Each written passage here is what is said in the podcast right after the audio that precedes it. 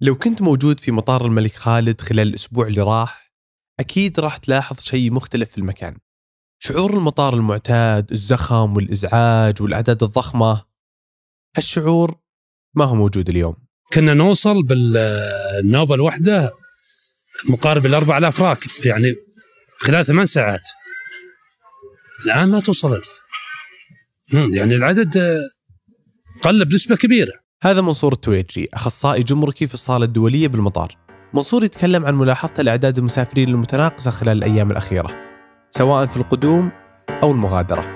ومنصور ما كان يدري أن هالأعداد بتنقص أكثر وأكثر لأن بعد هالمقابلة بكم يوم تم إغلاق السفر الدولي من وإلى المملكة لمدة أسبوعين. والسبب؟ طبعا هو فيروس كورونا.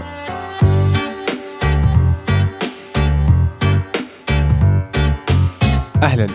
أنا الوليد العيسى وهذا بودكاست المحور الثاني من إذاعة ثمانية. وبالتعاون مع الجمارك.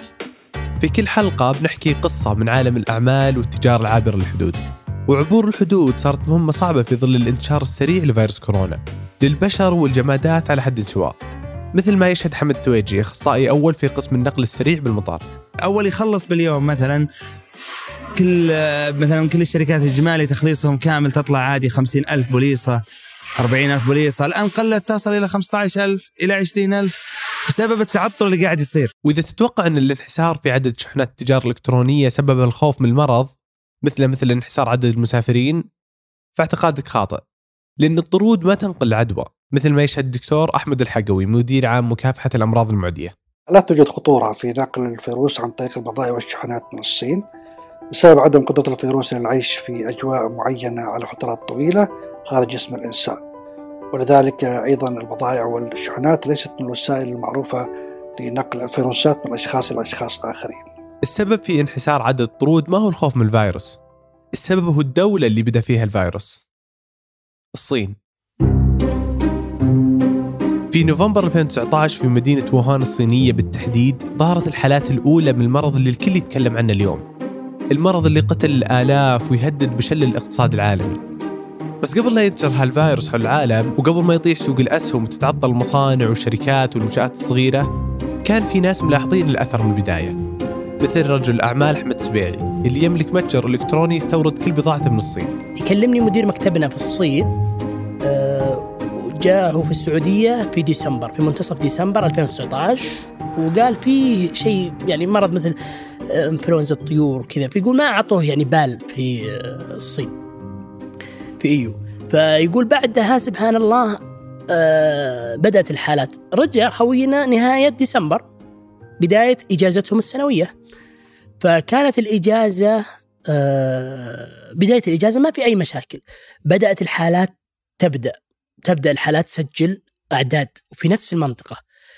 بدأت الإجازة الناس انطلقوا من مصانعهم مدنهم مدن الصناعية حقتهم بدأوا يروحوا المزارع والريف ويطلعون من المدينة الصناعية اللي هي ووهان اللي تصنع الأنسجة وتصنع الكمامات والمواد الاستخدام من مرة واحدة.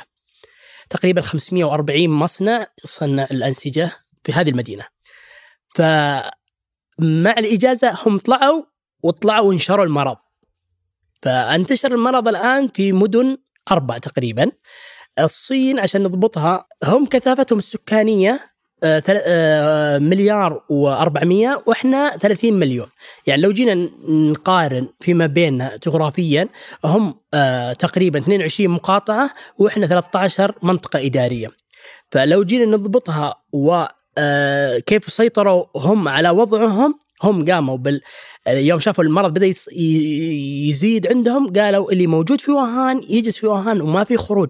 حتى حقوق الإنسان حتى بعض المنظمات تكلمت هذه ليست معاملة إنسان شيء هم جعلوا هذا الجانب خارجي وتكلموا على شيء يرونه إنه قاعد ينتشر بطريقة سريعة جدا. وهذا اللي صار الآن إن المشكلة بدأت تنطلق وتتأثر آه، بكثرة بدأت تنتشر ال- المش المشكلة والمرض انفلونزا في الصين. فكل من سافر من مدينة آه، ووهان نقل معه نقل مع المرض. المدن الأخرى رجعوا بعد الإجازة يبون يشتغلون. قالوا لا stop ما في أحد يشتغل. ليش؟ المرض انتشر في عده مدن. آه شوي شوي مدينة إيوو ما سجلت ولا حالة. يوم رجعوا عقب الإجازة بدأوا يشتغلون بدأت تسجل الحالات. واحد اثنين ثلاثة فبدأت الشدة. مدينة إيو المدينة اللي يتعامل معها أحمد بشكل مباشر. فجأة لقى أحمد نفسه في ورطة وأمام أزمة مالية ضخمة. تعرف الطلب على الصين بشكل كبير جدا من آه، تجارنا وتجار دول الخليج ودول العالم كلها تتطلب من الصين تصنيع. فالآن المصنعة في العالم الأولى هي الصين. فكل حاجز. فإحنا قبل الاجازه دفعنا مبلغ وقلنا نبغى البضاعة الفلانية ألعاب أطفال. ودفعنا مبلغ آخر قلنا نبغى أجهزة إلكترونية في مدينة شنزن. ودفعنا مبالغ وبحكم مكتبنا هناك قاعدين ندفع آه، مبالغ فجهزت بعض الكميات وبعض الكميات ما جهزت. فدخلنا في مشكلة إنه نبغى يعني قبل الاجازه نبغى نشحن قال لا إجازة خلوا بعد الإجازة. ما درينا بيجي مرض. فتأثرت البضاعة. فاضطرينا الآن يعني نتوقف العمل رواتب ندفعها من جيبنا. آه، الموظفين اللي عندنا تأثرنا كتأثر. الأشياء اللي يقولها أحمد صارت في بدايات السنة الجديدة. في الوقت اللي كانت العالم تتكلم عن الأزمة باعتبارها مشكلة صينية بس. لكن حتى قبل ما يطلع الفيروس من الصين كان الأثر الاقتصادي للأزمة جالس ينتشر تدريجيا. وكله بسبب اعتماد اقتصاد العالم على الصين. مثل ما يشرح لنا رجل الأعمال فارس التركي. في 2003 لما انتشر فيروس سارس في الصين الفيروس هذا تأثر على الاقتصاد بمبلغ 40 مليار تقريبا. الأثر الاقتصادي له كان يساوي 40 مليار دولار. طبعا هذا وقتها في 2003 كان الاقتصاد الصيني الصين كانت لا تشكل من اقتصاد العالم إلا 4% الآن اقتصاد الصين يشكل 16% من اقتصاد العالم. وغير كذا الصينيين صاروا مؤثرين يعني بشكل كبير في العالم. يعني حتى السياحة يا أخي الصينيين أكثر السائح الأول في العالم هو السائح الصيني. ال- المواد است- استهلاك النفط آه، عجلة الاقتصاد تعتمد بشكل كبير جدا على الصين. ف ولهذا دحين تلاقي مصانع كثير مثل هذا أبل آه، في عندك نيسان في عندك مصانع كثير في العالم. إما تضرر إنتاجها وقل أو بعضها قفل لأنه في قطع آه، من الصين. يعني تشكل جزء كبير في تصنيع السيارة مثلا حقت نيسان. فالقطعة دي ما بتجي فالمصنع قفل ما يقدر يشتغل ما يقدر يكمل إنتاج سيارة. طبعا كل الأثر اللي يتكلم عنه فارس تضاعف أضعاف كثير بعد ما انتشر الفيروس في أنحاء العالم. وبدأت الدول بالتعامل مع الواقع الاقتصادي للأزمة. الواقع اللي يقول أن الأزمة راح تستنزف ميزانيات الحكومة للحفاظ على أرواح مواطنيها. وراح تضعف القوة الشرائية وتغلق كثير من الأعمال اللي تعتمد على تجمع الناس أو التواصل المباشر مع الزبائن. وهذا الشيء اللي صار.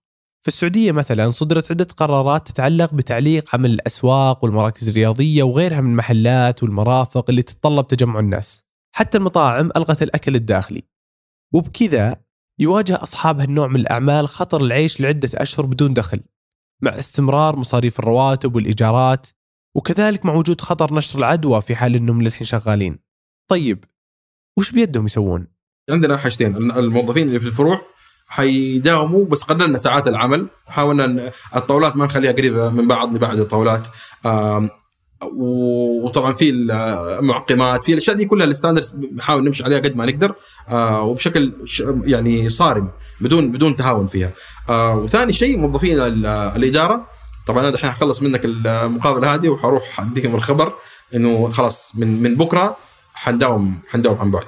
نشوف يعني ويكون في شرط اجتماع كل كل مثلا كل أربع ساعات أو كل ثلاث ساعات أو اجتماع في اليوم أو اجتماعين في اليوم يكون عن طريق عن طريق الفيديو كونفرنس آه، وإن شاء الله خير يا رب بنتعلم يعني أنا ما بقول لك إنه أنا فاهم انا إحنا بنحاول نقرأ بنحاول نطلع بنحاول نشوف إيش في تعميمات صدرت من من وزارة الصحة و ون- ونمشي عليها إن شاء الله. الآن الحرص وال وال والاهتمام الأول لأي إنسان أو أي تاجر أو أي شخص رب أسرة أو ايا كان واحد منصبه ولا موقعه في الحياة هو سلامة أفراد أسرته أو أفراد زملائه في العمل أو الناس الم- ال- ال- المرؤوسين اللي هو يعني المنظومة الإنسانية. وليس يعني ال- ال- الكلام في في الأمور الاقتصادية هذا يجي في المرحلة الثانية بعد سلامة الناس. فيعني واجب علينا كلنا نحن نتخذ كافة الإجراءات الوقائية وننصاع انصياع تام لتعليمات الدولة من من من عدم الاختلاط أو تقليل الاختلاط أو توفير المعقمات أو ال- الم- الستاندردز ولا حقت النظافة. كل الأشياء هذه هي المفروض الآن تكون الشغل الشاغل لنا. وربك يعني يعني إن شاء الله يكون معانا ونعدي المرحلة هذه على خير. فعلا. كثير شركات ومؤسسات جالسة تعتبر مسؤوليتها الأولى هي الحفاظ على صحة موظفيها وعملائها. فصاروا يحطون السلامة العامة قبل الربح خصوصا بعد إعلان برنامج مؤسسة النقد لدعم تمويل القطاع الخاص. اللي راح نناقشه أكثر في حلقة قادمة. فإذا أنت شايل هم موظفينك وبنفس الوقت ما تقدرون تداومون عن بعد ضروري تكون تلتزمون بطرق الوقاية من الفيروس. الطرق اللي لخصها لنا الأستاذ يوسف الهذلول مدير التوعية بوزارة الصحة. رقم واحد المعلومة آه ليست شيء بسيط تأخذه من أي مكان أو تأخذه من رسالة واتساب بتجيك آه آه من واحد عن واحد عن واحد مجهولة المصدر. آه أخذ المعلومة من المكان الصحيح. هذه أهم من أهم الرسائل. رقم اثنين في بعض التوجيهات الصحية اللي ينصح فيها مثل هذه الأزمة تحديدا. مثال غسل اليدين.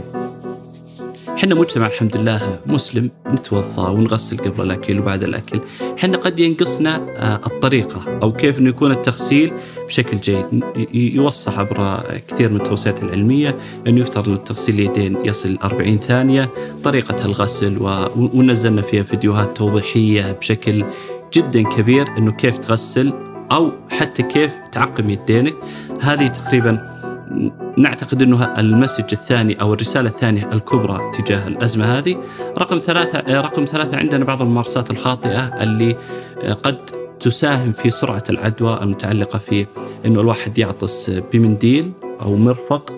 الأهم إنه ما يكون على جلد بيلامس فيه غيره فيما بعد. آه هذا من من من الكمام طبعا.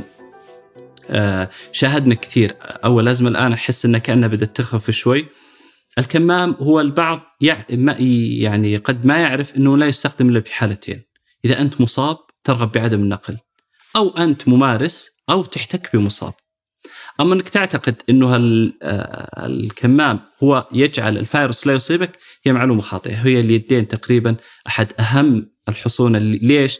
اليدين جسر من الخارج إلى داخل جسمك. إذا حكيت عينك أنفك فمك هي ما التقط يعني اللي طاح على اليد انت جالس توصله من خلال فيفترض دائما الابتعاد عن لمس المناطق الثلاث خصوصا إذا أنت ما أنت مغسل ومطهر معقم يدينك بشكل كافي. بجانب الاحتياطات الصحية كذلك ضروري تأخذ احتياطاتك المالية. مثل ما تعلم أحمد سبيعي من هالأزمة. لا قدر الله صارت أزمة أخرى إيش بتسوي؟ لابد يكون عندك مثل ما يقولون يعني رصيد مخزون مستقبلي للاستهلاك مستقبلي للرواتب. أنت عندك تقريبا طاقم من العمالة طاقم من المحاسب وفريق العمل. هذول كيف تصرف عليهم؟ لا قدر وقف عملك. فإحنا جتنا أزمة للأمانة أنه تأثرنا ما بضاعة انتهت وسيولتنا محجوزة في مصانع في الصين وكذلك ما عندنا شيء نقدر نكث نبيعه ونشتغل. فالواحد لابد إنه يرتب أموره ويصير عنده مخزون يستطيع إنه يتفادى لا قدر الله المشكلات المستقبلية. أقل شيء أقل شيء يكون عندك مخزون لمدة ثلاثة إلى أربعة شهور مستقبلية تقدر تعالج فيها أمورك. لكن هالكلام ما يعني بالضرورة إن كل الشركات جالسة تتضرر بنفس الدرجة. بالعكس في قطاعات جالسة تزدهر في ظل الأزمة. مثل قطاع التواصل بالفيديو أو قطاع الترفيه بالمحتوى. اللي أسهمهم كانت تصعد في ظل هبوط باقي السوق. والسبب طبعا إن الطلب على هالخدمتين يزيد بحكم استخدام الشركات لنظام العمل عن بعد وقضاء الناس الأغلب وقتهم في البيت. ويمكن هذا الشيء الغريب في هالأزمة. صحيح إن أثرها الاقتصادي سيء بالمجمل إلا انها كذلك أعطت فرصة مميزة لبعض القطاعات إنها تطور من نفسها أكثر عشان توفر حلول مبتكرة. مثل ما يلاحظ فارس التركي. يعني أنا أقول لك لو كان واحد عنده فكرة مدرسة عن بعد وجاء ياخذ تصريح من وزارة التعليم. على الأغلب حيقولوا يا عمي امشي. روح استأجر مبنى زي الناس ولا ابني مبنى وعلى هذه كراسه المواصفات حقتنا ولا لا تجينا. أنا متأكد اليوم لو هذا نفس الشخص راح لهم ثاني مرة حيرحبوا فيه وحيتعاملوا معاه. وحيقول لهم حيقولوا له فين التقنيات اللي كنت كنت بتقول عليها ويلا نبي نسمع منك. ففعلا هذه هذه الأزمة خلتنا بالغصب كده نروح للمستقبل. نروح للمستقبل بالغصب.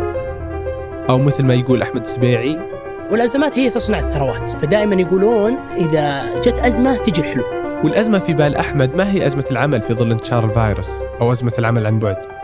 الأزمة اللي أحمد يفكر فيها هي أزمة اعتماد اقتصاد البلد على الاستيراد من الخارج. سابقا كنت أقول خلاص أنا أروح أشتري جاهز وفي التصنيع ويحط لي اسمي وال logo وال brand حقي وخلاص وأجيبه جاهز من الصين مباشرة. يوم جت المشكلة هذه والأزمة بالعكس أنا أفكر الآن إني أصنع كل شيء عندي. لا قدر الله صارت مشكلة صار حرب صار زلزال صار فيضان عندهم.